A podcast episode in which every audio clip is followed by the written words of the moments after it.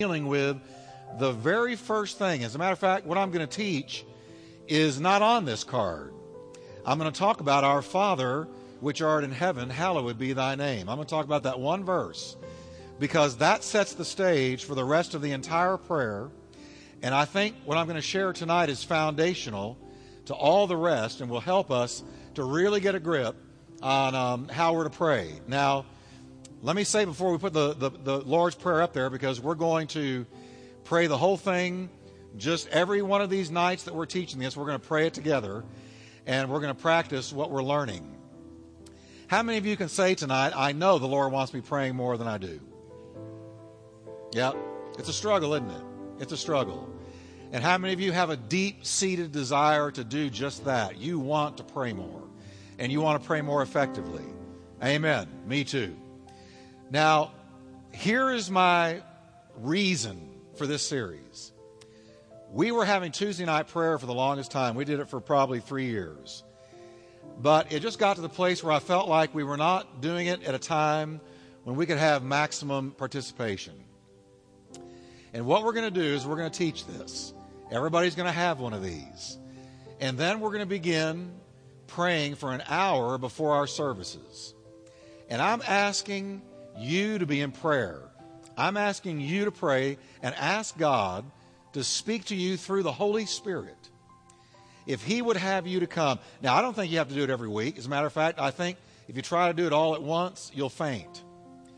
If you do it once a month, if you turn out for that hour and say, I'm going to come once a month to that prayer time and I'm going to pray before the service we will see God move in these services in some marvelous ways. I'm telling you. Uh, the great English preacher Spurgeon had what he called his prayer oven, and it was down in the church basement where he preached to 5,000 people every Sunday without audio help. That's the way they built their buildings back then. The Metropolitan Tabernacle that Spurgeon preached in was made for a cappella choir, a cappella voices. There were no sound systems. But he said there was a few hundred people down in that basement praying before every service. And they never had a service that souls were not saved. His sermons in printed form went around the world, and people were saved everywhere they went. We cannot have church without prayer. We cannot be blessed without prayer. We will not see the anointing of God without prayer. So we're going to have to find out what works best for our church. And I believe pre service prayer is what's going to work best because we're already here. We're already coming. We're already going to be here. It's a matter of coming a little bit early. I'm going to be asking for those of you who are called to intercession and you know it who have a grace to pray and you know it, I'm going to ask some of you to be prayer captains. And I want you to be the leaders. I can't do it all. If I try to do everything, I'm not going to last a year.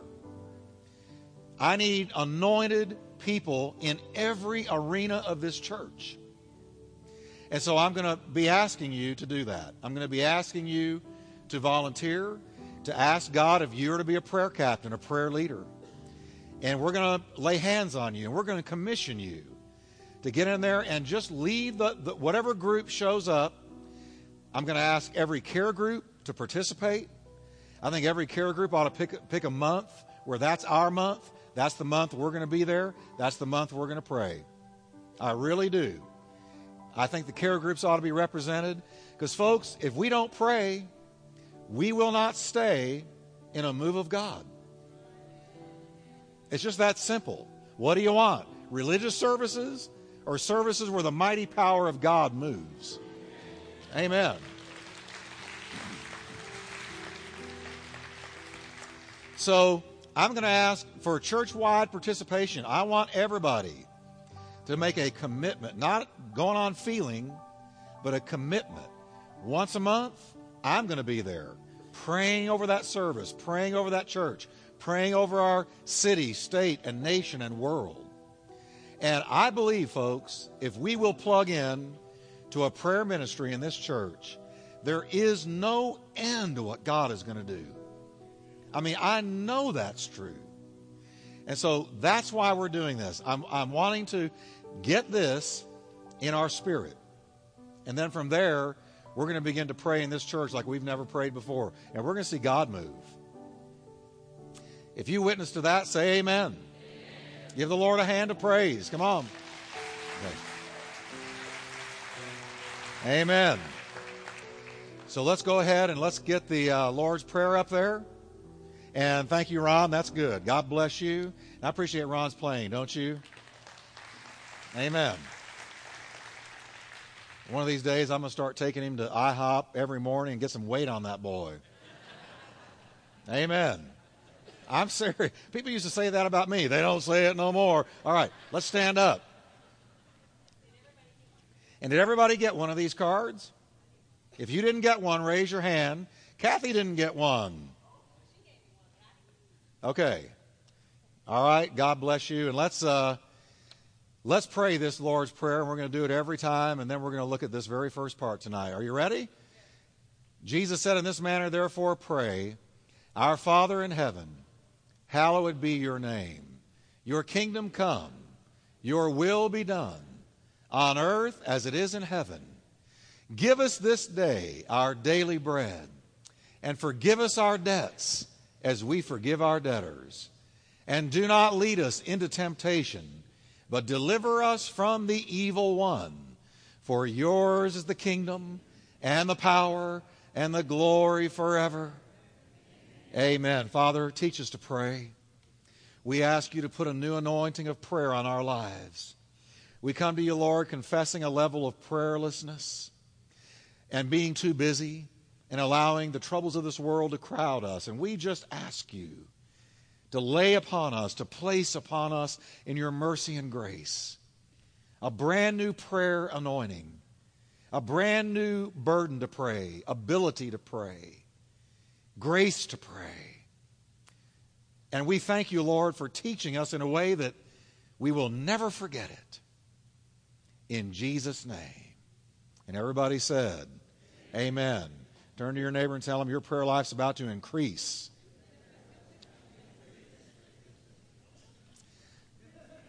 Amen. Now, on your prayer card, uh, notice that it says picture Calvary, and then thank God you can call him Father. Picture Calvary, Jesus hanging on the cross, and thank him that we can now call God Father by virtue of the blood of Jesus. Amen. Can we just do that a minute? Lord, we just look at the cross and we know because of that blood and that old rugged cross, there we were reconciled to God. The warfare between us and God and the separation and the distance was ended. And now we have been adopted and born again, and we say, Abba, Father. And we thank you that we can call you Father in Jesus' name. Amen. All right, let's move on tonight and let's begin with the beginning. Our Father in heaven, hallowed be your name. Now, I want to just really hang with this one verse the rest of the evening because it matters so much who in your mind you are praying to, how you view the person you're praying to, what you think about them what you think they think about you. Remember when Jesus taught the parable of the talents?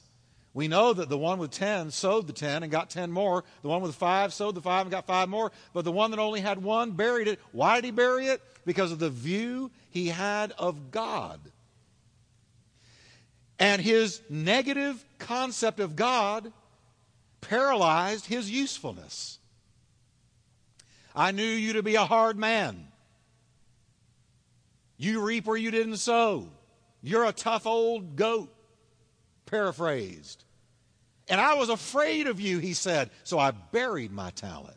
He had a wrong view of the one who gave him the gift, and that wrong view of the person of God paralyzed him. Do you know there's people all over churches, all over the world, who are paralyzed in their walk with God because of the way they view God. Their relationship with God is one of fear, terror, paralysis. They picture God as this mean being who's always waiting for them to make the slightest mistake so he can squash them like a bug? Jesus radically changed our view of God. Jesus starts out with a revolutionary thought for his hearers. And what is that thought? God is your father. I almost called this, Who's Your Daddy? And that's a great question. Who's your daddy? That'd be a great evangelistic message. Who's your daddy? God doesn't get much respect in our day. Have you noticed that? This is a tough time for the concept of God like Jesus taught it. It's a tough time for that concept. Kenneth Woodward, writing in Newsweek magazine this summer, noted that God the Father is being ignored. God as Father. Evangelicals focus on the Son. Pentecostals on the Spirit. Catholics focus on Mary. And liberals erase maleness everywhere a new Bible has come out that I would not, I would rather you mess with the bubonic plague rather than buying this Bible. Because it neuters God, destroys the original language, and really makes God a he, she. I heard of a prayer that was prayed, and I'll go ahead and say the school at Brite Seminary in TCU, some gathering. And the person who was asked to pray stood up and addressed God as she. Well, if you're going to be honest with the original language, that's a complete skewing of the truth.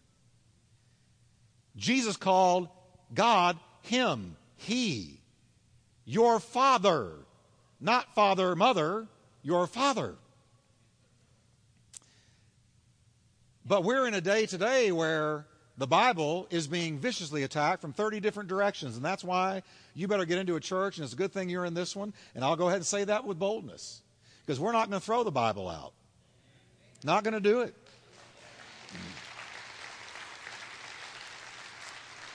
I don't, uh, I'm not playing for men, and I don't care about the praise of men. Could care less. But I care a whole lot about what God thinks. Few theologians these days, this is a quote from an article I read. Few theologians these days seem to want a God who takes charge, assumes responsibility, fights for his children, makes demands, risks rebuffs, punishes as well as forgives. In a word, a father. There's a real reaction to that. We don't want a God that messes with our stuff. We don't want a God that calls a sin sin. We don't want a God that'll chastise us, take us back to the spiritual woodshed if we mess up. We don't want a God of rules and principles and of a narrow road that leads to life. But that's the God of the Bible. Before we pray, Jesus teaches us how to view God, our Father, who are in heaven. Hallowed be your name.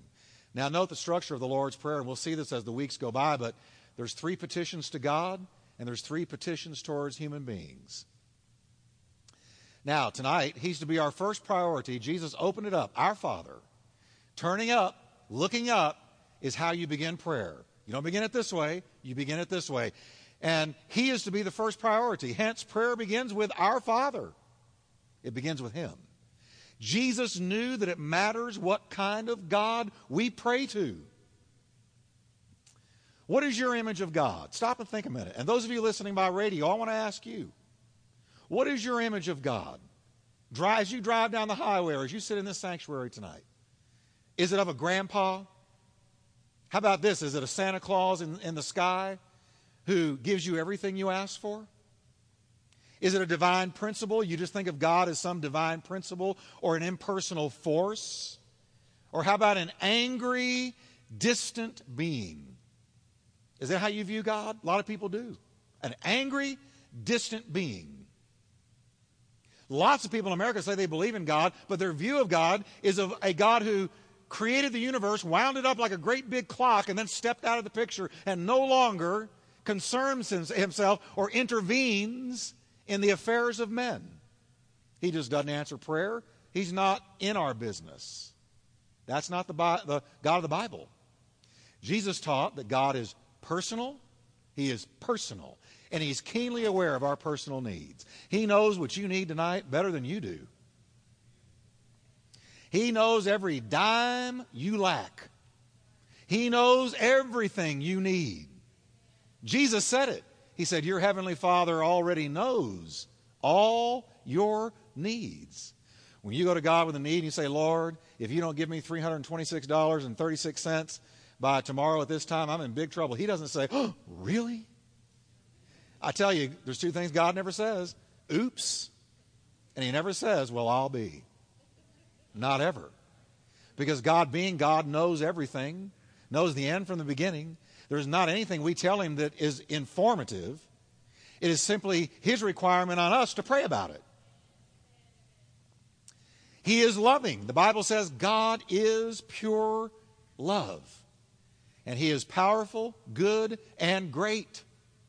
He's a good God, a great God, a loving God, a providing God, and He's a prayer answering God. And He's our Father. He's our Father. So remember now, when you begin, you, you it, it, matters the attitude you approach Him in. If you approach Him, oh, I'm scared to death of God, you're not going to have much answer to prayer. You're not going to have much grace in prayer. If you approach Him, well, He doesn't care about me. He doesn't know about me, doesn't care about me. He's off blessing the Billy Grahams of this world. No, no, no. You've got to approach him. He's my father, and he's very aware of what I'm about to talk to him about. And he wants to answer it more than I want it answered. When reading the Gospels, we discover that it's very important to Jesus that we see God as Father. Jesus provided us with a unique emphasis on an approachable God. He's approachable. He did this because the Jews saw God as distant and frightening. When Jesus came on the scene, the Jewish people, the chosen people, were terrified of God. I mean, he had been the God who dwelt in, quote, the mountain that burned with fire, and to blackness and darkness and tempest, and the sound of a trumpet and the voice of words, so that those who heard it begged that the word should not be spoken to them anymore. It was like, no, no, I'm terrified of him. Even Moses said, I am exceedingly afraid and trembling. And that's in Hebrews 12 18. Jesus totally changed this view when he said, Now I want you to call him Father. It was like, Say what? Say, did y'all hear that on the radio tonight? I, I heard that. Y'all sounded great. It sounded like a huge crowd, too. Say what? Kathy said, Hey, I never heard that before. That sounds great. Boy, we've been getting orders on that series, too, on the Sermon on the Mount. Now, notice this. When Jesus came along and said, Now he's not any longer the God with the furrowed brow, the angry countenance, the displeased look. He's no longer the God that you need to be terrified of. Jesus put on God warm, loving eyes, a kind voice, an outstretched hand, a smile, gentleness, approachableness. And he said, If you've seen me, you've seen the Father. So if I want to know what God's like, I just open up the Bible and read about Jesus. What did he do? He went about everywhere doing good, healing all who were oppressed of the devil. What did he do? He cast out devils. He healed the sick. He raised the dead. He provided where there was nothing. He walked on water. He rebuked the Pharisees. Hallelujah. He was good. Good. He said, If you've seen me, that's what your father is like. That's what your daddy's like. Now, God was their father. But is he the father of all humanity? Now, I want to be clear about something tonight. And here's where political correctness and me really lock horns. Because I'm about the least politically correct person you're going to find. Matter of fact, I'm very politically incorrect. I hate PC. because it's a philosophy that robs us of truth and calling right right and wrong wrong. Now, I want you to notice the great theme of turn of the century liberalism is this that everybody is a child of God. That everybody is God's child, or all God's child. If you want to hug a tree, if you want to go by way of Buddha, if you want to go by way of Muhammad, if you want to go by way of Confucius, if you want to find the God that's within all of you, doesn't matter how you get there, as long as you're well intentioned, there's going to be a lot of well intentioned people lost in eternity. According to Scripture. Good intentions don't get you there. God doesn't give a hoot about good intentions. God cares about one thing. What did you do with Jesus? What did you do with the cross? What did you do with the blood? What did you do with the testimony of my son? Scripture teaches that only those who have been born from above by placing faith in Jesus Christ are truly the children of God. That's what Scripture says. Don't get mad at me. Get mad at the Scriptures. And then go to God about it. That's what it says. Look what it, I'm going to quote the Bible here. Here is uh, Romans 8:15. Quote, "So you have not received a spirit that makes you fearful slaves. Instead, you received God's spirit when he adopted you, adopted you as his own what everybody? Preach it to me, shout it. Children. Now, what happened? How did we get adopted as a child? Is everybody adopted? No. Those who turn to Jesus Christ and say, I've, I've sinned, I confess that you are the Savior of the world. I believe in my heart that God raised you from the dead. Paul said, the Bible says, when you say that, you are saved. You are then adopted.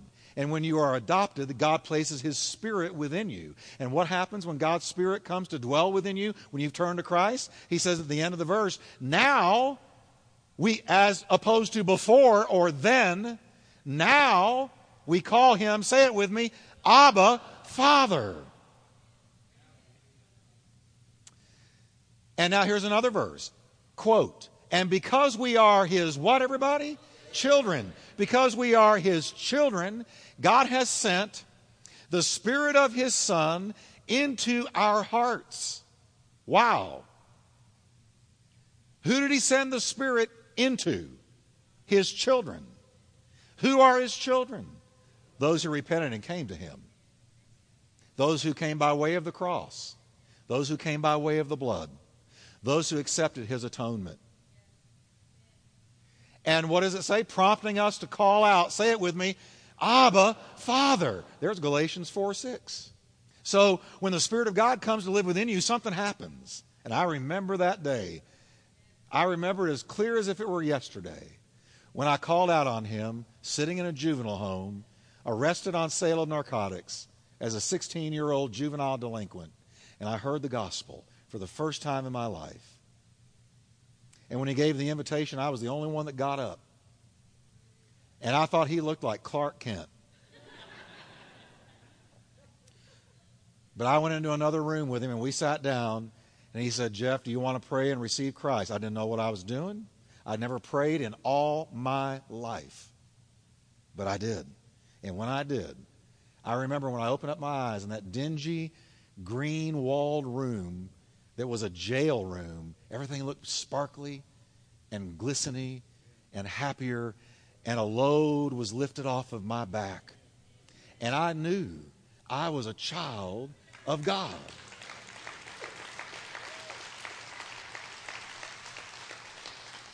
Now, when I think about that, that was 39 years ago. And it's only gotten worse. Okay? and, and I'm going to preach him. Uh, if he lets me stay on the planet and he doesn't come back, I'm going to be preaching until he takes me home. When I'm 80, when I'm 90, I'm going to preach. It's not a job, it's a joy. Now, we got to go back to the Word, y'all.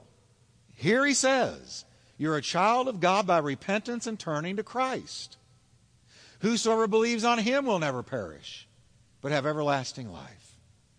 I want to be clear about this in case any of you in here or any of you listening by radio think that you're saved because you mean well.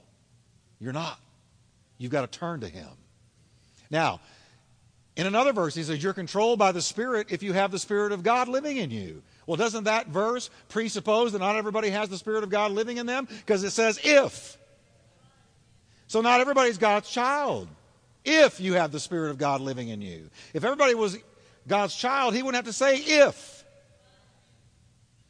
And remember that those who do not have the Spirit of Christ, so can you say with me, there must be some who don't.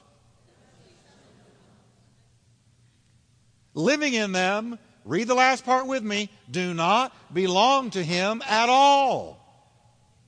Well, that couldn't be more clear. So, the first things first, if you're wanting to know the Lord's Prayer, you got to be sure you can look up and genuinely say, My Father. My Father. Now, notice that Jesus said, Our Father and not my Father. Now, I'm not contradicting myself. Hang with me a minute. Jesus said, Our Father, instead of saying, Now, when you pray, say, My Father who are in heaven. But no, he said, Our Father. You know what this points to? Jesus' view that his church would be praying together. Did you ever stop and think about that? Not just alone. There's nothing wrong with praying alone. I pray alone more times than with people. But he expected you and me to be crying out together in the plural as a group, Our Father. He expected the church to be praying together. You know, you can say, well, you know what? I just don't go to lo- local church anymore. I, you know, I got burned and I'm hurt and all those hypocrites are in there and I'm not going to go join myself to them. Why not? You're a hypocrite in some ways too. Come join us hypocrites. We need, we need fellowship.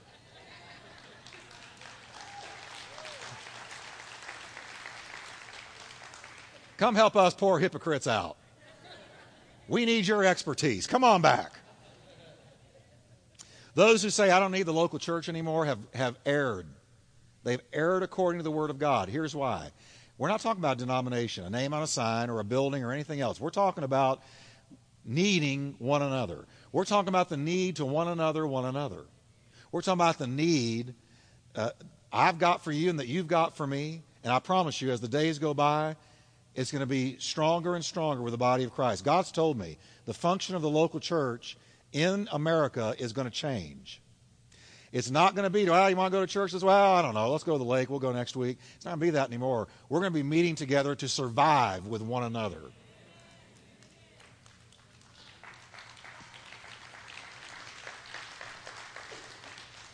So you might as well decide that you're going to be a forgiver and that you're going to love people, faults and all, warts and all, and, and learn to stick together because we're going to have to in the days that come. I'm telling you. And you're going to remember I said that. We should pray alone, but not only alone. We're part of a believing community. And instead, our isolated Christians tend to be ineffective. You can get out there on your own. Well, I go to church at home. We watch a little bit of Christian TV. God help you if that's where you get fed. It's not, now there's some good on there, but boy, you've got to search for it. I'm salty tonight, aren't I? I'm pretty salty tonight. I flip through most of what's called Christian television. I got to tell you, I do. There's a few that I watch, but that's about it. You can take that or leave it, chew the meat, and spit out the bones. We need each other in person. Okay? Isolated Christians are not effective. Matter of fact, I've never seen a Christian isolate him or herself that did not begin to backslide. Never. Ever. If you say, "Oh, I'm, just, I'm spiritual enough to step out. I'm above the local church. I'm beyond the local church. They're not spiritual enough for me." If you isolate yourself, I will watch you backslide. You'll become cool. You'll begin to compromise. You'll get out there and you're going to wake up one day and be far from where you once were. We need to sharpen one another. It says of the disciples, I like this. Everybody say, and when they had prayed, the place where they were assembled together was what, everybody? Shaken. And they were all filled with the Holy Spirit. And they spoke the word of God with boldness. There's three days in there. And when they were praying together, saying, Our Father, Lord Jesus, help us. We need your provision. It was all in the plural. That's when God moved, and that whole place was physically shaken like an earthquake where they were meeting.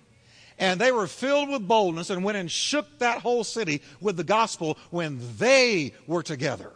And they prayed together. That's why I want a bunch of theys back there before the services. Praying.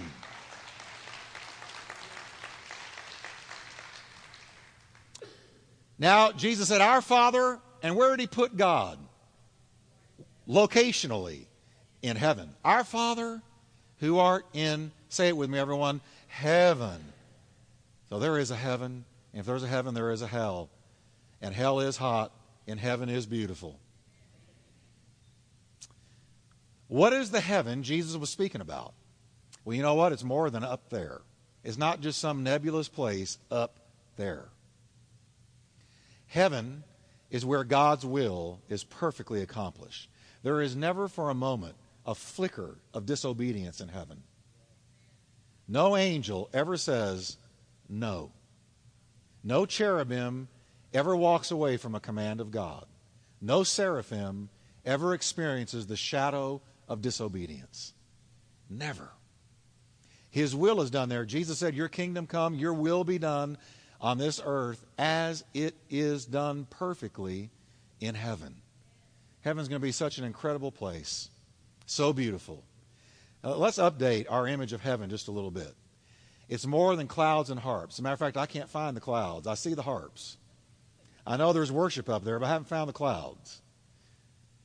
It's not some cherubic looking creature with wings and a harp floating on a cumulus cloud drifting along in the sky. You ought to read the book of Revelation sometime to get a glimpse into heaven. It is permeated with the glory of God. Not one atom of filth or sin can dwell in heaven. That's why you've got to be born again, because flesh can't enter the kingdom of God. Flesh and blood can't enter. You've got to be born fitted, fitted for heaven if you're going to go there. And the only way to get fitted for heaven is to be born again. You must be born again. You've got to be born again.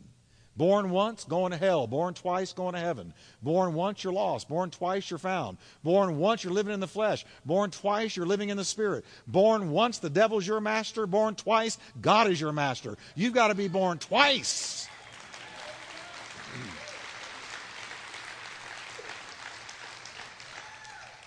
And when you're born twice, you have put on, you know, we talk about space suits to go into space, scuba gear to go into the ocean. You've got on heaven gear when you've been born again. Then you can go there and be received there. Paul in 2 Corinthians 12 said that heaven was inexpressible. Paul, the genius, said, I can't describe it. What I saw and heard were unutterable, inexplicable things that I can't repeat on earth. Heaven. And it's the moment your heart stops as a child of God, you're instantly there. To be absent from the body is to be immediately present with the Lord. Instantly. There's no soul sleep. There's no purgatory. You're there. Our low view of heaven hurts our witness. I believe that. Albert Einstein was one of the greatest scientists of this century. Indeed, no question about it, of all time. He did not think much of churches or religion. He was Jewish, of course. Uh, and by that I mean he did not turn towards Christianity as many Jews do not. He had that veil but he encountered the reality of God in his study of the universe. And he was not a non church guy because he was a natural skeptic, but because religion's view of God seemed so shallow to him. Charles Misner, a scientific specialist in general relativity theory, expressed Einstein's thoughts this way The design of the universe is very magnificent and shouldn't be taken for granted. In fact, I believe that is why Einstein had so little use for organized religion, although he strikes me as a basically very religious man. My guess is that he simply felt the religions he'd run across did not have a proper respect for the author of the universe. Author and missionary John Piper, great book writer, says For those who are stunned by the indescribable magnitude of what God has made, not to mention the infinite greatness of the one who made it, the steady diet on Sunday morning of practical how to's and psychological soothing and relational therapy seem dramatically out of touch with the God of overwhelming greatness. And I think that's true. Jesus taught that the God we pray to dwells in a heaven that even the brilliant Apostle Paul could not describe. Our Father, who are in heaven, sitting there, dwelling there, abiding there, right now, hallowed be your name. I'm going to stop there. Can we stand together tonight?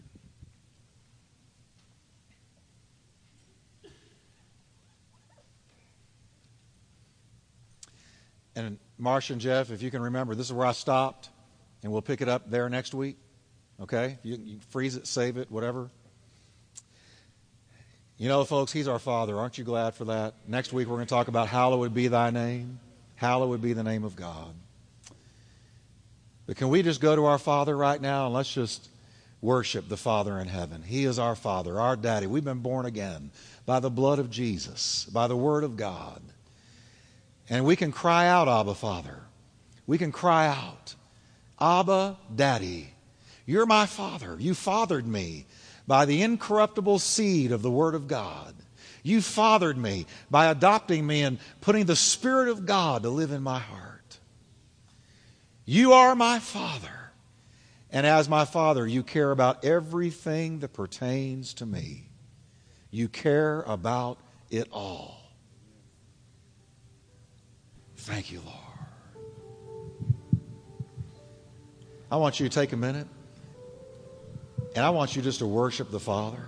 I want you just to begin to thank Him for being your heavenly Father. He's not a granddaddy, He's not a Santa Claus, He's not a distant being. He's your ever present Father. He cares about you. He knows what you need. He knows where you're hurting. He knows the things that are coming against you. He knows it. He knows the bodily afflictions. He knows the heart afflictions. He knows the mental afflictions. He knows what you're thinking. He knows how tired you feel. He knows. Just worship Him. You're adopted forever. Nobody's going to pluck you out of His hands. It's done, done, done, done, done, done. He is ever your Father. A trillion years from now, He'll still be your Father.